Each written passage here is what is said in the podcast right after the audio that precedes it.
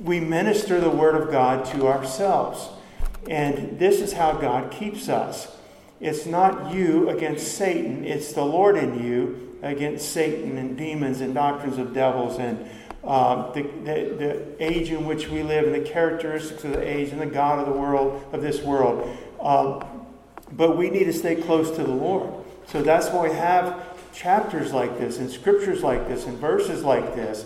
It's not that, oh, he, you know, so and so gets a kick out of, uh, of just exposing error or blasting other ministers about their error. I don't think anybody that really loves Jesus is going to enjoy doing that, but we also understand there's a great, great need for it. And I thank the Lord for it. The Bible talks in the Old Testament about a watchman on the wall, right? So you think that in a literal sense, say on the wall of uh, around Jerusalem, the watchmen that would stay up all night, and they would take shifts and turns, and it was their job to watch over the city, and, and while others were sleeping. Well, I think every believer in our day and age, certainly pastors and Sunday school teachers and ministers, but I think every believer is called to be a watchman uh, to some extent. You're watching over your own soul. You're watching over your own life, your own family, your own church. You're helping me watch over this church, right? And so this is what um, Peter's given a great description uh, about this in, in 2 Peter chapter 2. And as I said, he primarily isn't, isn't delving so much into the doctrines that are taught. He does a little bit as into the characteristics of the ones teaching the false doctrine. What's their judgment going to be like? What are they like? He com- compares them to natural brute beasts. He compares them to, uh, to clouds without rain. Okay, and this is we're going to look at some of these things tonight. And so read with me if you would, 2 Peter chapter 2. Let's pick up um, what we covered at the last ending last week was chap, was verse nine. So we'll just start there. The Lord knoweth how to deliver the godly out of temptation. Aren't you glad? He delivered Noah. He delivered Lot. Okay, uh, he knows how he, he knows how to deliver, and and he delivers us, the righteous. Okay, and how to reserve the unjust unto the day of judgment to be punished. He knows how to do it both. He's not, he's not confused at all. He's not going to make a mistake. He won't punish somebody that shouldn't be punished. He won't let somebody off into heaven that shouldn't be in heaven, that's not washed in the blood of Jesus. He's not going to make the punishment like we looked at Sunday more severe than it should be. He's got it under control. He's the judge of all the earth. And, and Abraham said to the Lord, back to him, Shall not the judge of all the earth do right? Absolutely, Lord. You're going to do right. Right? He knows how to do it. We don't have to concern ourselves with that. I'm not the judge who sentences men or false prophets or something like that. What am I to do? I'm to pray for their repentance, pray for their salvation, their eyes to be open, pray for those that are listening to them that they would uh, instead be awakened by the Holy Spirit to the truth and confront them and do what God's Word would say to do. It's not my, judge, my job to sentence and judge them. God will take care of that, though. We know that. I ought to pray for them. I ought to have a heart for them. I'll never forget Dave Hunt saying he didn't, and I believe him. I believe he's a wonderful, honest man. He's with the Lord now. But he said he never exposed anyone in his newsletters or in his conferences teaching or his books. And he did a lot of exposing, y'all. He never did it uh, without weeping over them, weeping over their souls. Friends of his that may that he actually knew in the ministry that went astray, people he didn't know that preached false doctrine. Some probably weren't even saved to ever, you know what I mean? And, and yet he cared. He still exposed, he did what a watchman should do. He didn't compromise the truth, but he, he was concerned and prayed and wept and put them in God's hands. And I, I think that's a wonderful godly trait. Let's keep reading. but chiefly, now he's describing these false prophets, the ones who are reserved until the day of judgment to be punished. But chiefly them that walk after the flesh. Now, how are the believers told to walk? This I say, walk in the Spirit, and you will not fulfill the lust of the flesh. He's speaking of those who chiefly them who walk after the flesh. It's one or the other. There's not an in between. I can't have one foot in the flesh or, you know, and one foot in the world. I can choose as a believer to walk in the flesh, and I might for five minutes or five days or whatever. But you're not walking in both at the same time, I guess is my point. You're going to be walking in the Spirit, which is to be spiritually minded, or you're being carnally minded, and you're actually walking in the flesh. If we walk in the Spirit, we will not fulfill the lust of the flesh. These are those that he's describing all through this chapter uh, that walk after the flesh, in the lust of uncleanness. He's still focusing, I think, a lot on sexual immorality and on cleanness, uncleanness, adultery, fornication. I'm not saying that that's all that it is, but it seems to be in all the books that I've studied a primary uh, sin that these false teachers have and that they actually promote. And, and here's another characteristic they walk after the flesh in the lust of uncleanness and despise government. Presumptuous are they, self willed. They're not afraid to speak evil of dignities. Whereas angels, which are greater in power and might, bring not railing accusations against them before the Lord. So keep your spot marked right there. I want to read one verse uh, in Jude, verse 9. As I said, we're going to read some more Jude tonight because it's, it's like these two guys almost got together and wrote these epistles. I know they didn't, but they're so similar. And it says in Jude, verse 9, Yet Michael the archangel, you know, God's angel, the, the, the chief prince of, of Israel, basically, Mar- Michael is that archangel of Israel. When contending with the devil, he disputed about the body of Moses. Now, we don't have any other record in the Bible of this, so we're just giving a little glimpse here that the Holy Ghost showed Jude, Jude about. All right? But obviously, it's something that it was a real event that took place. When contending with the devil, he disputed about the body of Moses, did not or durst not bring against him, against the devil, railing a railing accusation, but said, The Lord rebuke you. Now, what are we saying there? There's a humility in that. Even the archangel Michael, when he was disputing with Satan, about the body of Moses. It's an interesting topic. I wish I could tell you more about it. I wish I knew more about it. But I don't. I just know what the scriptures say. But the Bible says here that he did not just say, you know, you stupid old devil, you, and, you know, and just rail on him. You know what he said? Satan, the Lord rebuke you. And I can promise you there's a lot more authority and power and boldness in that than me uh, bringing derogatory statements against Satan and acting like he's no foe at all. He's a serious foe. And I need to resist him steadfastly in the faith, the Bible says. And so, but the, what does that have to do with what we're talking about? It has to do with uh, what in verse 11, you can turn back to, to Peter, whereas angels which are greater in power and might bring not railing accusations against them before the Lord. But these false teachers are so exalted in themselves, self willed, prideful, that they're actually um, boasting themselves against spiritual authorities and so forth.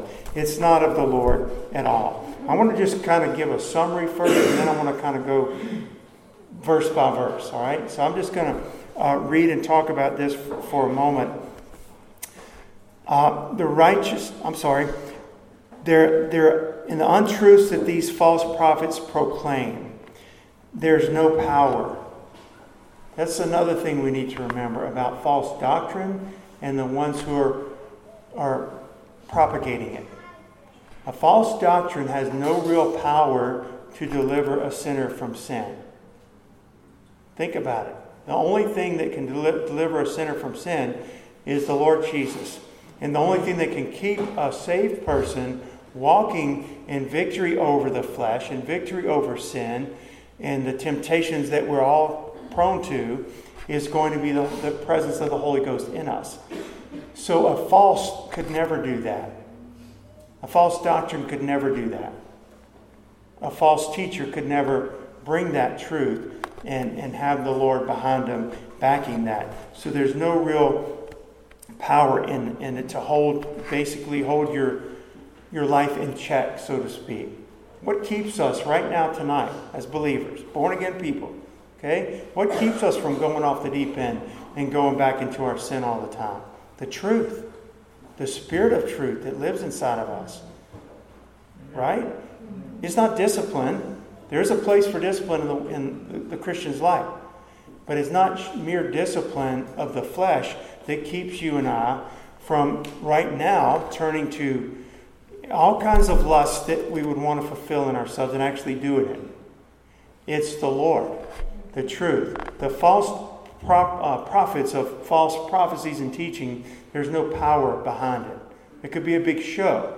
There could be a lot of, uh, of uh, emotion. There could be a lot of, certainly a lot of deception and a lot of a noise and clamor around it all, like it's something big. Okay? There's no power to deliver. Only the Lord can do that. And that causes us to walk in that. They also, these people that, these false prophets, they, they make excuses for their behavior. They make excuses for their ungodliness. They may even try to use scriptures in a twisted way to do that. We'll talk about that a little bit more as we go. They despise authority. Now, that's a characteristic of the end times.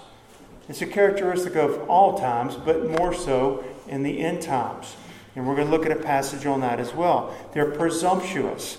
They do not desire to be subject to any authority, to anyone. They're not willing to be subject. But the Bible tells us that we're to be subject to all men, all authorities that God's given us. And we talked about that in 1 Peter, and we're going to look at the verses. Here's the, the rule of thumb when it comes to submitting to authority. We're to submit one to another in the Lord. Husbands are to submit to their wives. Um, uh, church members are to submit to their pastor. This is in context of as unto the Lord. And we're to submit to uh, civil authorities. When is the only time we would not? It is when that, that authority is compelling me or commanding me or instructing me to go against the Word of God. That's the only time. If we just don't like it, I don't like the government at this time, I don't like the new, uh, you know, government that's taken over, the new mayor, the new governor, the new president, the new Congress, it's not the point. We submit to it as long as it's not submitting to it doesn't cause us to disobey Almighty God. That's where we break it off. That's where we say we ought to obey God rather than man, like Peter and John did. Right? That's where we see the persecution come from the world and from oftentimes from the church world as well. It's not necessarily Christian, but they, they're presumptuous and they, they, they venture out and attempt to explore things that are too deep for them, that they don't understand. And this is those false prophets talking about things in a haphazard way, in a careless way, as though they're real familiar with it. It might be some deep mystery of God. They really don't have a clue what they're talking about, but they're going to talk about it like they do. Uh, we need to watch that. Uh, they're determined to have their own way. They're not afraid to speak evil of those that are in positions of authority. It just flies out of their mouth. We see it in the world. The things that people say about the president, even if they didn't vote for him, the things that people say uh, that, that are uh, they're just not afraid. There's not a fear of God to even hold them and check it all. Same with these false prophets. They're lifted up in their pride and in their conceit. And let, us look at this a little bit more. I want to read some scriptures. I've written some of these down. So, just for time's sake, I want to read this. Let every soul be subject unto the higher powers. Romans 13, 1, if you're taking notes. For there is no power but of God. The powers that be, be are ordained of God. So you, that says even if there's somebody ungodly in a position of authority, that God ordained the power or that position or that, that authority as a whole. Doesn't mean they're saved. Doesn't mean they're going to heaven. Again, doesn't mean we obey them if they're telling you to do something ungodly or unchristian. It does mean that they're in that position and God has allowed them to be there. Um, Hebrews 13, 7 and 17. Remember them which have the rule over you, who have spoken, this is specifically ministers, who have spoken unto you the word of God, whose faith follow, considering the end of their conversation, Obey them that have the rule over you, and submit yourselves, for they watch for your souls, as they that must give account, that they may do it with joy and not with grief, for that is unprofitable to you. Another one, 1 Peter chapter 2, 13 through 15. Submit yourselves to every ordinance of man for the Lord's sake, whether it be the king is supreme, or the governors, unto them, or unto them that are sent by him for the punishment of evildoers. I'm just going to stop. We've got lots of verses about civil authority and even uh, authority within the church. That we're to submit to that. But these false prophets are, are, are walking around in a great arrogance. And Paul said in Timothy that uh, in the last days, what kind of times would come? What he say? Perilous. That means like scary, dangerous. Dangerous times are going to come. Men are going to be lovers of their own, their own selves, proud, blasphemers, boasters, disobedient to parents. This is, and it goes on, but this is not just heady, high minded, right? Traitors, uh, despisers of that which is good. This is a characteristic, and it's easy to see how that would be in the world. But I believe that would also be a characteristic of the church in the end times. Not the true church of Christ, but I talk often about this big heading of Christianity, what falls under the umbrella of Christian in our day, not necessarily born again, okay? And so we see this in the ministry. We see it in church members. We see it on the platform, so to speak, of churches parading itself heady, high minded, proud, okay? And uh, disobedient to parents, even, and so forth. We see this. And uh, just, they walk, they're walking after the lust of the flesh. Now, evil words, we're talking about false prophets, right, are going to accompany evil deeds. I believe that. I believe it from the Word of God. I believe from the, the Lord, just that truth, that knowing. And I believe it, and I've seen it in my own life. I've seen it in, in the people that I've known where I have seen false prophets and people, false teachers. Evil words accompany evil deeds, and evil deeds accompany evil words. So if they're preaching something false, they might talk about love and they might have a big smile on their face. They might talk about uh, just coming into God's presence. They might talk a lot of things that are wonderful. But if there's false doctrine in it, there are also going to be people that if you got to know them, they will, they're liars, okay? They're proud. They might be committing adultery. There's, no, there's, there's just the evil deeds accompany the evil words. They go together. You cannot divide that. You can't just say, well, you know, it's, it's no big deal. So and so's a little off in their doctrine. I might not know what sin they're into, but I can promise you they're into something that's not of God. At some point, if they're off in their doctrine, they're going to be off in their living, their lifestyle. Because doctrine is not just some arbitrary thing. It's not just, just some legalistic baloney that's not important. It's important. Continue in it, Paul said, because in doing so, you're going to save yourself and them that hear you. It's important what we believe sound doctrine and right doctrine. So we guard ourselves. I don't hate someone that's in false doctrine, but I'm not going to, I don't have to sit under it. And I can point it out as God would allow me to point it out. And I can pray for their souls. I don't have to compromise because I love them. I can still love them and tell them the truth. Paul said, No, am I become your enemy now because I tell you the truth? No, he loved them more than anyone, right? And so it's, it's interesting that but they speak evil of things. Uh, let's let's read this. Um, presumptuous are they; they speak evil of dignities, and it says um, they're. But these, as natural brute beasts, verse 12, made to be taken and destroyed. So picture a farm animal. Only reason the farmer or the, the big commercial farmer is raising all those chickens is because they want to put them in the chicken McNuggets. Okay? They're made for that purpose. And so these as natural brute beasts, they live like animals. Guess what? They're going to die like animals in the sense that God's going to judge them. Not, not dying like they were creating the image of God and saved by His grace and reflecting the glory of God back through our lives.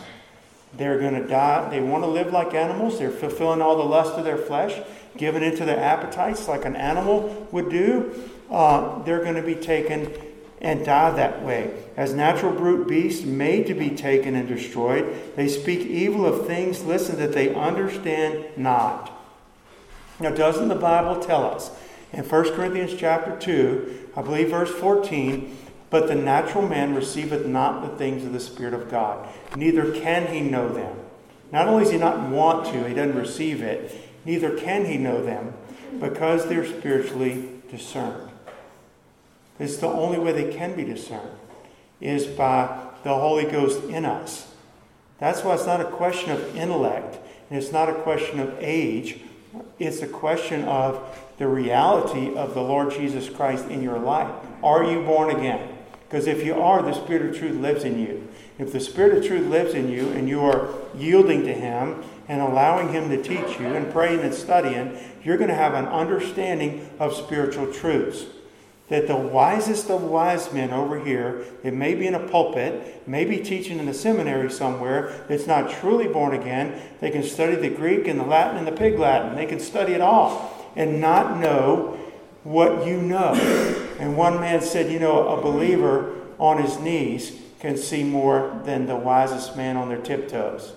Okay, it's a true believer, humbly walking with their Lord, is going to have this discernment or this understanding of spiritual things. But these people, it says they speak evil of things which they understand not. And again, these are false prophets. To me, this is not just the Muslim, the, the, uh, the, uh, the atheist, the humanist, the, uh, the Buddhist, okay, the Hindu, the Satanist. This would be people that parade themselves as believers, Christians, speaking on behalf of God speaking on behalf of Jesus, speaking the truth to your life. This is not somebody that says, I'm a Satanist. And this is why they're false prophets, okay? They're false prophets. They're seducing spirits. They seduce and doctrines of devils, made to look very similar to the real. From the prophet to the prophecy, made to look very real, for the purpose of seducing people to get them to follow after that which is not true. Maybe all the time thinking they're right in the truth. That's the scary part, isn't it? Marching along thinking they're serving God, thinking they're serving Jesus, thinking, thinking that they're preaching His Word, believing His Word, holding to His Word. The experience that they just had in that service was God, was the Holy Spirit. Thinking this when it in fact was false. Again, we don't live in fear of that. I told you our protection from that but we're conscious of it. The Bible wants us to take heed. I mean, the Lord wants us to take heed of these kind of things. And it says that uh, these are they, and it says, they, verse 12, the end, they shall utterly perish in their own corruption. It's their corruption, it's their own sin. Like we would all die in our own sin if we didn't come to Jesus. Jesus said in Luke 13 3, uh, you're, you're, all going to perish. Uh, you'll all likewise perish if you don't repent. Okay? I'm paraphrasing it. And so, but these are going to perish in their own corruption and shall receive the reward of the unrighteous. Just like there is a reward for the righteous, there's a gift of God that's eternal life through Jesus Christ our Lord for every believer that's truly born again. But doesn't the Bible also speak of rewards? Crown of life, and a martyr's, martyr's crown and so forth. There's crowns that, that the Lord gives uh, at the judgment seat of Christ that will be rewards that when we receive, I believe in, in knowing that it was only the grace of God that we received anything from the Lord. It's Bible speaks in Revelation of those these elders which represent the church, robed in their white robes, casting those crowns back at the feet of Jesus. It's like, Lord, you're worthy. You gave me the reward for winning so many people to you, Lord, or dying for you when I was persecuted. I laid down my life for you. The only way I was able to do it is you gave me the strength to do it. So I thank you, God. All glory to God, right? There's going to be rewards for believers. There's also going to be different degrees of punishment. And these lost people, these false prophets, are going to be at the top or the bottom, however you want to look at it. And they're going to receive. Hell's going to be hell. The lake of fire is going to be the lake of fire for everybody that doesn't know Jesus. But there are rewards for leading other people astray. Punishments, I guess. It says here the reward. They're going to receive the reward of their of their own uh, unrighteousness. Verse 13.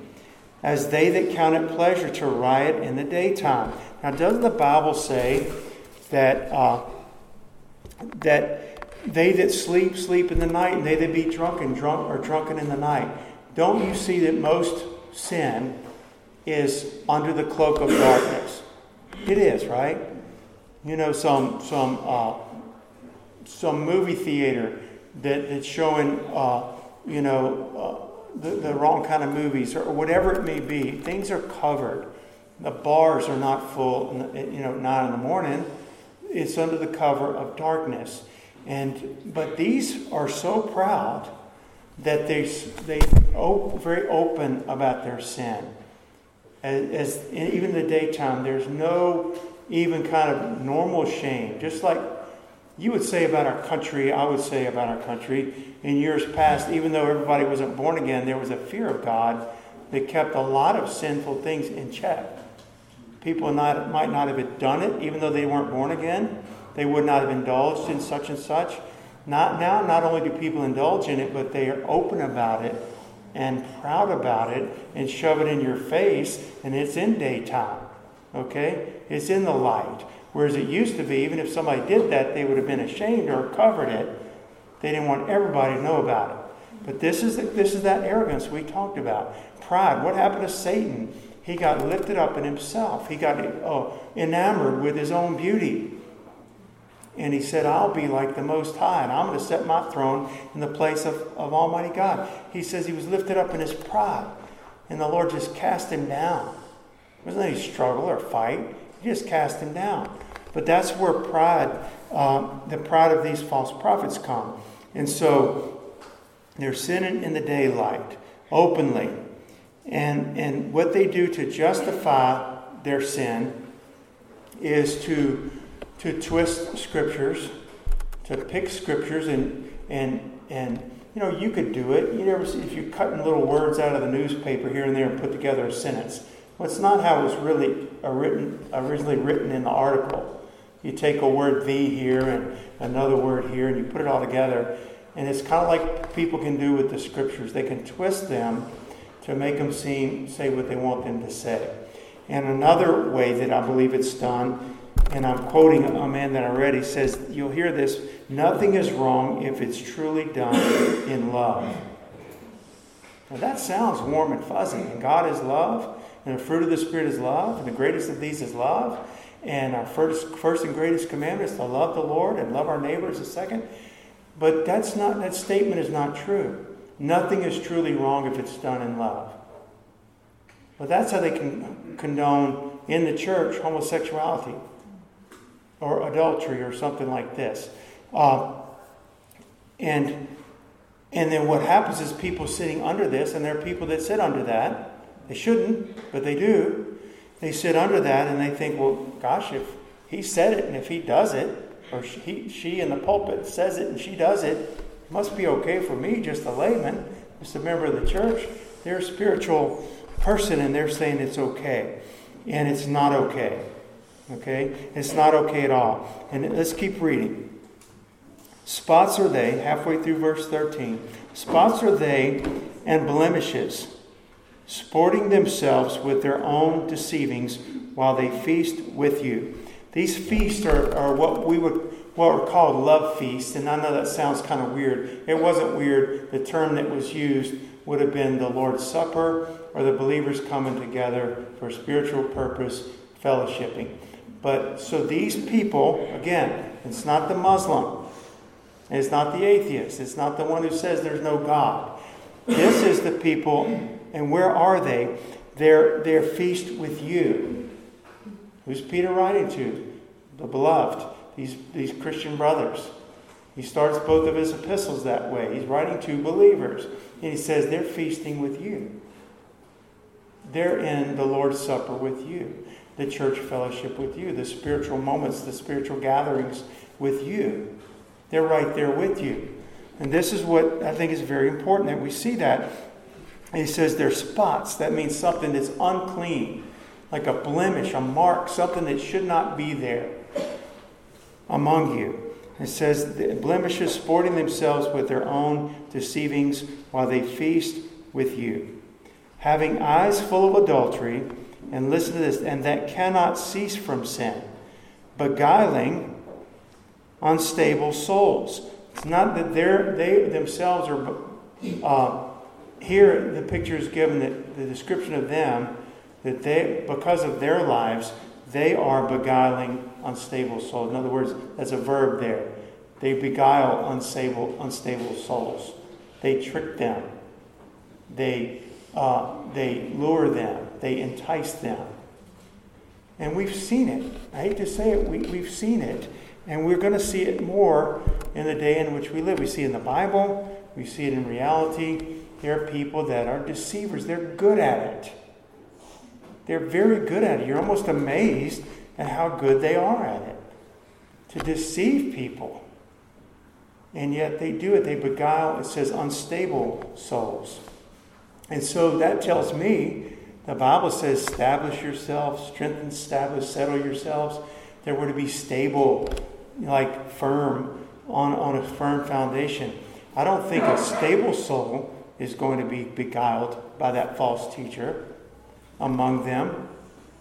The stable soul or the stable souls within that body are going to recognize and go to them. And if they don't repent, they're going to have to put them out. But the unstable souls, thinking, well, they talk about love and they talk about grace and they talk about Jesus and they sing these songs and they do this and they do that. And I know them and I love them and I like them. They must be, but that's not our standard. The guide or the standard or the test is not, I love them, I like them. They talked about Jesus, they talked about grace and love. The, the standard is the Word of God, the whole thing, from Genesis to Revelation. And so let's look at this real quickly. Uh, you keep your spot there and turn to uh, 2 Timothy chapter 3. I already, already gave some of this earlier. And I just want to pick up for time's sake in verse 5. Verse 1 says, This know also in the last days perilous times shall come. It gives a description which we read a lot of. Let's skip down to verse 5. 5. Having a form of godliness. So again, they're not just totally uh, saying that there's no God. They're having a form of godliness.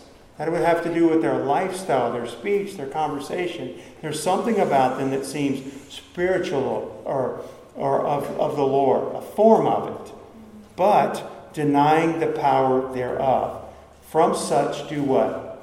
Hang out with them, spend time with them, go to the movies with them, invite them over for barbecue. Such, such from such turn away. For of this sort are they. We talked about beguiling unstable souls. For of this sort are they which creep in the houses. We could say in churches as well. And lead captive silly women laden. It's almost funny how that, that's phrased there. But uh, lead captive silly women laden with sins, led away with diverse lust. Ever learning and never able to come to the knowledge of the truth. And that was the problem. They learned and learned and learned. There was no shortage of Christian books and music and, and uh, special conferences and this conference and that conference and, and teachings and Bible studies and gatherings. There's no shortage of that. They're learning, but they're never, never able to come to the knowledge of the truth. Because you know what? Somewhere out there in the midst of it all, there's the truth. That's what I need to find. And that's what I need to build my life upon, and that's Jesus and the truth of his word. Sanctify them by thy truth, Father. Thy word is truth. John 17, 17. And so these people are learning and learning, form of godliness, no denying the power thereof, and there is no power in that type of teaching, as I said at the beginning, to deliver a man from sin or to keep a saved man walking with Christ and walking in, in victory over temptation and so forth. It's just not, not there. But we can turn back. Uh, that's just a, such a good description. Unstable souls. And the Bible says that, uh, that a double minded man's unstable. If God has shown you something, y'all, uh, I don't care where it is. If He has shown you something, you you went and had lunch with a friend of yours that's, yours that's a Christian. Maybe you've known him a long time. Maybe you don't haven't known him or haven't been around him in a long time. They claimed to be a Christian, or you've known them as being a Christian. You know that you're a Christian. I don't care what the uh, this, the, the setting is. If they speak something that doesn't line up with the Word of God, I just need to be able to know that and know it just know it and put my finger on it, then God will give me wisdom how to handle it. You understand what I'm saying? Then maybe they really need help. Maybe they're just themselves starting to get deceived, and you can help them, and they're not a proponent of it themselves. Maybe they're just confused. Maybe they are an unstable soul. Maybe they're immature. Maybe they don't study the Word of God. And so something comes out of their mouth. Or I've had friends of mine, uh, friends that uh, I graduated high school with that 20 years later, the Lord put us back in each other's lives in a Christian context at a Bible study. And one would come and say, Here, uh, after the Bible study, which I was teaching, oh, Randy, you got to read this book. It'll change your life. Okay, well, I started, I just looked at the title, thought it was a little weird. I heard, unfortunately, unfortunately, uh, I studied this kind of stuff, and I knew exactly what it was. And so I actually read through it to highlight and wrote scriptures all over it, what was wrong with it. And I'm, argue, I'm arguing with the book, you know what I mean? Underlining two lines, and then I'm putting a scripture on it.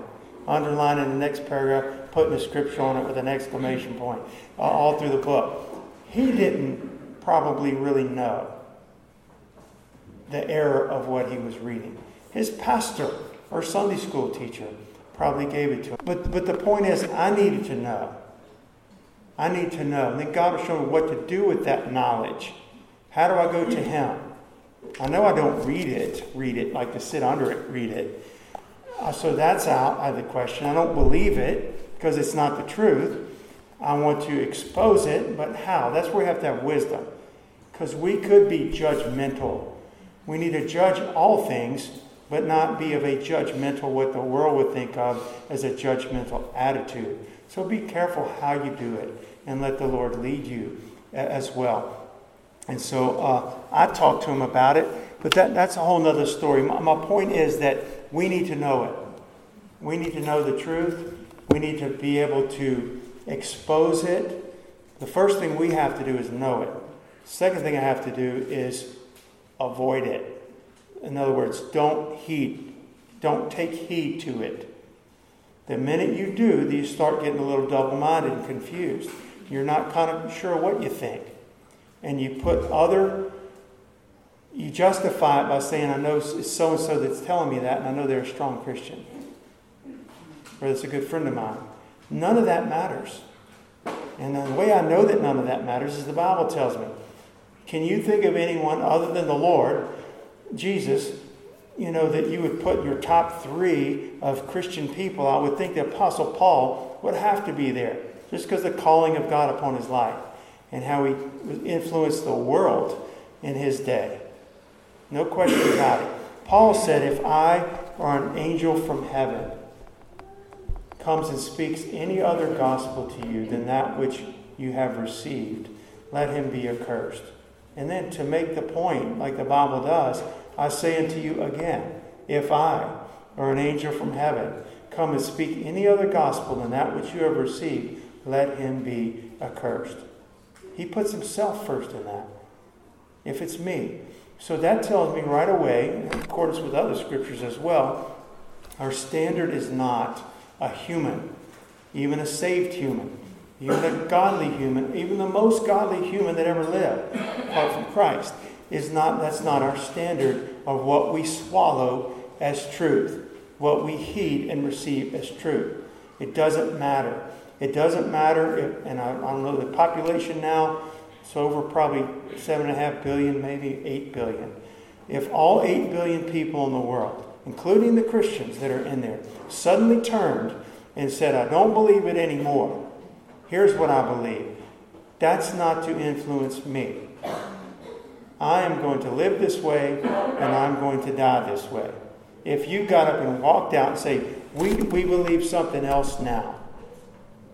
I don't say, well, gosh, they're all, I know them, and they're wonderful Christians, and, and they taught Sunday school, and they, they did this, and they went on mission trip. That's not my standard for what's truth and what's true and what's false. It's thus saith the Lord. Thus saith the Lord. What saith the Scriptures? Jesus rebuked the Pharisees. You do greatly err, not knowing the Scriptures. What saith the Scriptures? And so, the Spirit of truth guides us into all these things, y'all. He guides us. And let's keep reading. We're got a couple more scriptures here. We said, having eyes full of adultery, verse 14, that cannot cease from sin. Y'all, they can't cease from sin because they don't have the power. Not that they even want to, okay? But they cannot cease from sin. So they're in the church, they're in their love feast, they're in the Lord's Supper, partaking of it like a believer, but they cannot cease from sin. The reason they cannot, because the only power to deliver from sin is the Lord. True faith in God. Okay, in the blood of Jesus and the Spirit of truth. They don't have that, even though they got all the trappings of it and all the, the, uh, the appearance of it. They cannot cease from sin, beguiling unstable uh, souls, a heart they have exercised with covetous practices, and then Peter calls them cursed children. And so, you know how the, uh, it's amazing that they're not just in sin, but it says here they have a heart that they have exercised. That means trained. I looked it up. What does it mean that they have their heart exercised to these evil, covetous practices? They trained themselves for that. They've gotten good at it. They've got good at deceiving people and they can lie with the smile on their face. And when it's time to cry, they can cry. And they can do all these things. They've exercised their heart to it. And the Bible tells me I'm to exercise myself under godliness. There's a reward in this life and in the life to come for godliness. But these people have actually exercised their hearts to their covetous practices. They've trained themselves how to make merchandise of people in the church unstable souls, silly women led away captive. It's not just women, it's men as well. But in either case, they're unstable souls and they're being uh, led away. And then we're going to close with uh, tonight by talking specifically in these next couple of verses um, about Balaam. It's interesting how he's seen so much in the Bible, which have forsaken the right way and are gone astray, following the way of Balaam the son of Bosor, who loved the wages of unrighteousness, but was rebuked for his iniquity. The dumb ass speaking with man's voice forbade the madness of the prophet. These are wells without water, clouds that are carried with a tempest, to whom the mist of darkness is reserved forever. So, who is this man Balaam? I know that you know, and I know that you've studied, but we read about him in Numbers, and I want to turn there. I want to turn to Numbers chapter 22. You could teach, I would say, multiple sermons on Balaam. But so, so maybe one day we'll really spend more time, but I want to just give a summary tonight because these false prophets who cannot cease from sin and are trained, have trained their hearts to their covetous practices and so forth, they're compared to Balaam. And, and the, the key Sin for Balaam was that he loved the wages, the Bible said, of unrighteousness. Balaam was uh, a, a, prophet, a Midianite prophet. They can say, was he true false or pro- false prophet? Obviously, he was a false prophet, but he was called a prophet. Okay? Balaam was a, a Midianite prophet. He was hired by the king of Moab to curse Israel for money. So the king of Moab says, Israelites are here. They've grown. They're, they're a formidable foe now. They're right on my border. I'm looking down at them from this mountaintop. Everyone they've come against, they've stomped them and, you know, and driven out enemies before them. And now they're here. And there's a prophet I've heard about living over in Midian named uh, Balaam. And I'm going to hire him to curse Israel. I'm going to pay him a lot of money. And guess what? Balaam wanted it. He wanted it. He covered it really well. He covered it really well in the way he spoke, and he said some things that you say, well, that sounds pretty godly to me. We just don't have time to read the whole story, but read this with me if you would. So they send this messengers to Balaam from Balak, who is the king of Moab. Verse 6 Come now, therefore, I pray thee, curse me this people, for they are too mighty for me. Peradventure I shall prevail, that we may smite them, that I might, may drive them out of the land. For I know that he whom thou blessed is blessed, and he whom you cursed is cursed. And the elders of Moab and the elders of Midian departed with the rewards of divination in their hands. And they came unto Balaam and spake unto him the words of Balak. And he said unto them, Lodge here this night. So when these men came and we read what they said, they rehearsed it. They get to his house. What would you say? Okay, uh, uh, Katie, I want you to, uh, somebody comes to you, I want you to preach this false doctrine, or I want you to uh, curse your church, or your, you know, something just crazy that's not of God at all. You, we would slam the door. That would be it. Get thee behind me, Satan. Right? Get thee hence. I'm not giving place to the devil. Here's what he said He said unto them, Lodge here this night, and I will bring you word again as the Lord shall speak unto me. Now that sounds very spiritual. Stay here tonight, and I'll, I'll get with God, and I'll come back with my answer, what the Lord told me. But don't you know what God already told him? And this is where, in, in our day and age, and I don't get too far into this, this is where we need to be careful. When you already know something is not of God, don't entertain it. Don't say, well, let me pray about it. That sounds so spiritual. And they say, well, won't you at least pray about it? No, I will not pray about it. Well, Christians pray. You're to pray about everything. You're to pray without season. I don't pray about this. No, I'm not going to pray about it because it's not of God. And if I pray about it, I'm not perfect. And I might be deceived. And I might gradually swallow 2% of it or soften my stance against it. And I don't want to soften my stance against it. So I'm not going to pray about it. Well, at least pray about it. Christians are to pray. You're to pray. No, I'm not to pray about that. So here's the deal. He says, Lodge here, and I'll tell you what God shows me. And bring you word again as the Lord shall speak unto me. And the princes of Moab abode with Balaam, and God came unto Balaam. Now here's where it ought to have been. Should have been shut, slamming the door in their face. Okay? He, he walked past one barrier, right? and God came unto Balaam. So really Jehovah came and spoke to Balaam and said, What men are these with thee? When the Lord knew, he wanted Balaam to know. Just like he knew where Adam was. Adam, where are you? He knew where Adam was. He wanted Adam to know where he was. Who are these men that came to you? Balaam said unto to God, Balak the son of Zippor, king of Moab, had sent them unto me, saying, Behold, there's a people, and, and so forth. And he wants me to, to curse them, basically. Verse 12 God said unto Balaam, Thou shalt what? Not, not go with them. Thou shalt not curse the people, for they are blessed. Period. A big fat period right there. You know what? That's enough, isn't it? Forgive me, Lord. I knew it already. I should have slammed the door in their faces. But you've showed me, and God forgive me, you're right. But he doesn't do that.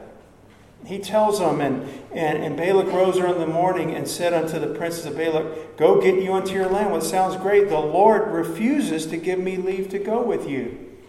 Do y'all see that? That he doesn't just say, No, this is not of God. I identify with Jehovah. I'm on the Lord's side. You're not. He says, God refuses to let me go. I prayed, and God just won't let me go with you. As though he's some cruel, you know, father who, who won't let him have any fun. Do y'all see the difference in that? It might sound spiritual, but it's not. God just won't let me go with you to curse Israel. That's what he's saying. And, and so uh, the princes of Moab rose up, they left, they come back again, they ask him again. They're going to increase his rewards even more. And I'm just summarizing this. Guess what? God says, okay, Balaam, go on with them. You're going to go. Only, t- only say what I tell you to say. He let, lets him go. And guess what happens? We know the story. The donkey has got more wisdom and spiritual insight than Balaam.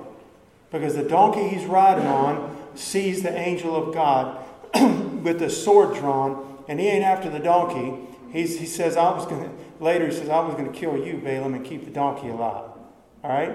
And he, he, he falls, he turns off into the field, and the donkey won't go the right way, and the guy, Balaam's mad and whips him, and then the, the donkey falls down and refuses to walk, and Balaam whips him, and then he, he gets into a real narrow area between, area between two walls, and he crushes uh, Balaam's leg against the, the wall. Balaam's just getting furious with his donkey, but guess what? The donkey's trying to help him. Because everywhere he goes, there's the angel of the Lord in front of him. Finally comes to the place there's no turning around, can't get, can't turn around, and the, the angel of the Lord is standing there. And the Lord opens the mouth of a donkey. And that's kindness of God. I know it's silly in a way, but that's the kindness of God to try to stop this man from the error of his way. And guess what? He told him what was going on, and Balaam still went on in his way.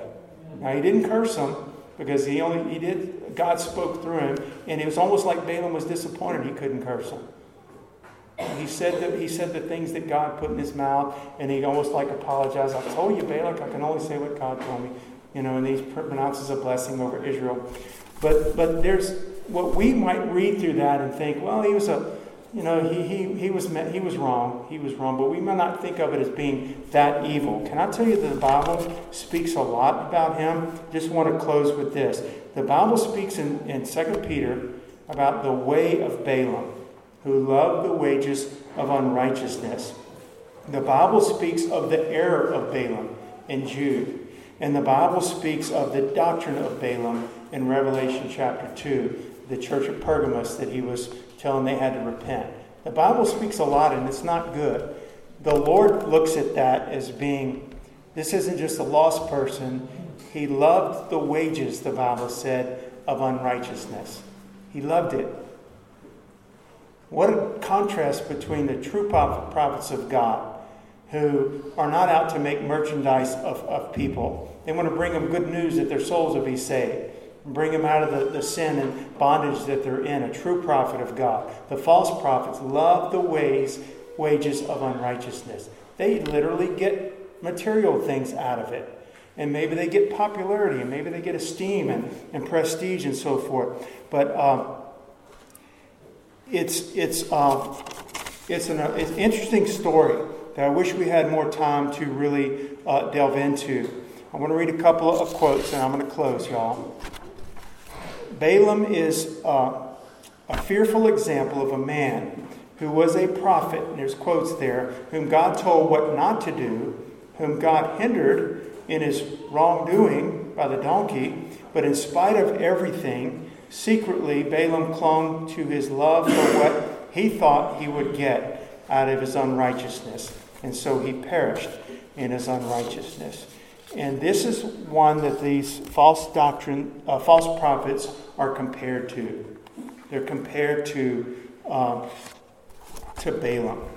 And the last scripture is, and I know we've been a while. The last scripture talks about there there wells without water and clouds without rain. Jude says the exact same thing. If you were a farmer or just anybody, and there had been a drought, and you were longing for that refreshing of the water for you, for the animals, for the ground, for everything.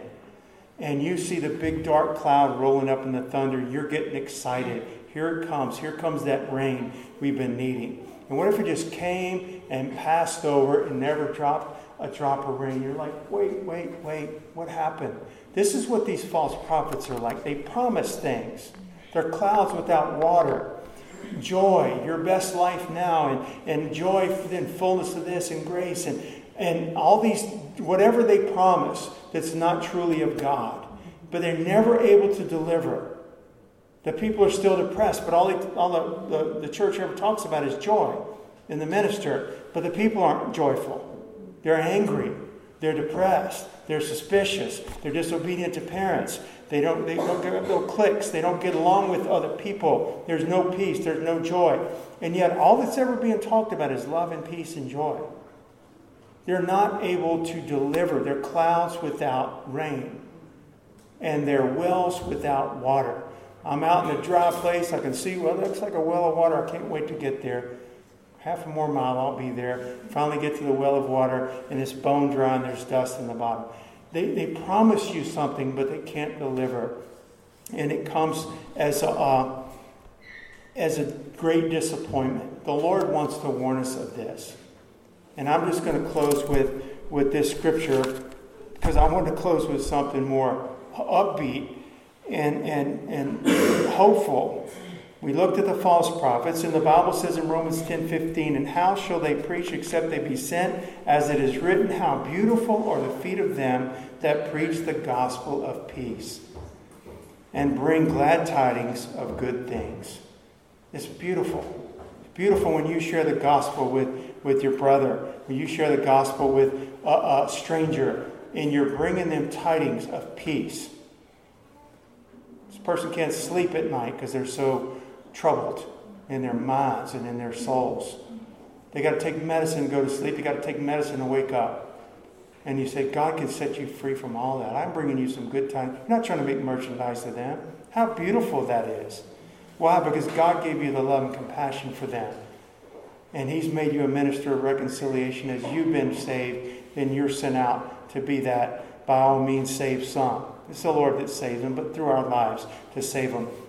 I just want to close with that, y'all, and um, and and keep our eyes on the Lord. I just encourage you again not to, not that you are, but I pray that you're not coming away from these studies at all with a fear, like an unhealthy or an irrational fear of, oh my goodness, I, you know, I can't watch any preacher on TV. I can't read any book other than the Bible. I can't listen to anybody except, you know, the people at Cornerstone or something like No, that's not what we're saying. We're saying walk in the truth. Keep your eyes on Jesus. Take it seriously.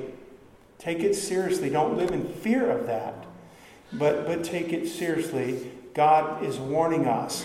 And of all the people that ever lived from Adam and Eve till now, we are living in the age right now that's most characterized by deception.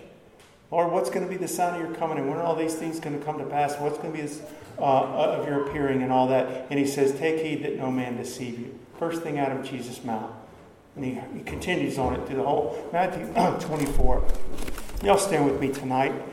I know we went kind of long. I just want us to pray. Just come and thank the Lord, if nothing else. Come and pray and say, Thank you, Lord, for keeping me from being deceived. Thank you that you've given me the means by which not to be deceived, the Spirit of truth so graciously poured out upon believers, the Word of God, wonderful ministers and people that can speak into my life, the fellowship of the believers. God, help us not to just downplay deception as though it's some little thing. It's not. And so just come and pray. And we've got our new kneeling bench here. And uh, I just pray that we would just worship the Lord just a few minutes here before we go tonight. Thank you, Jesus. Thank you.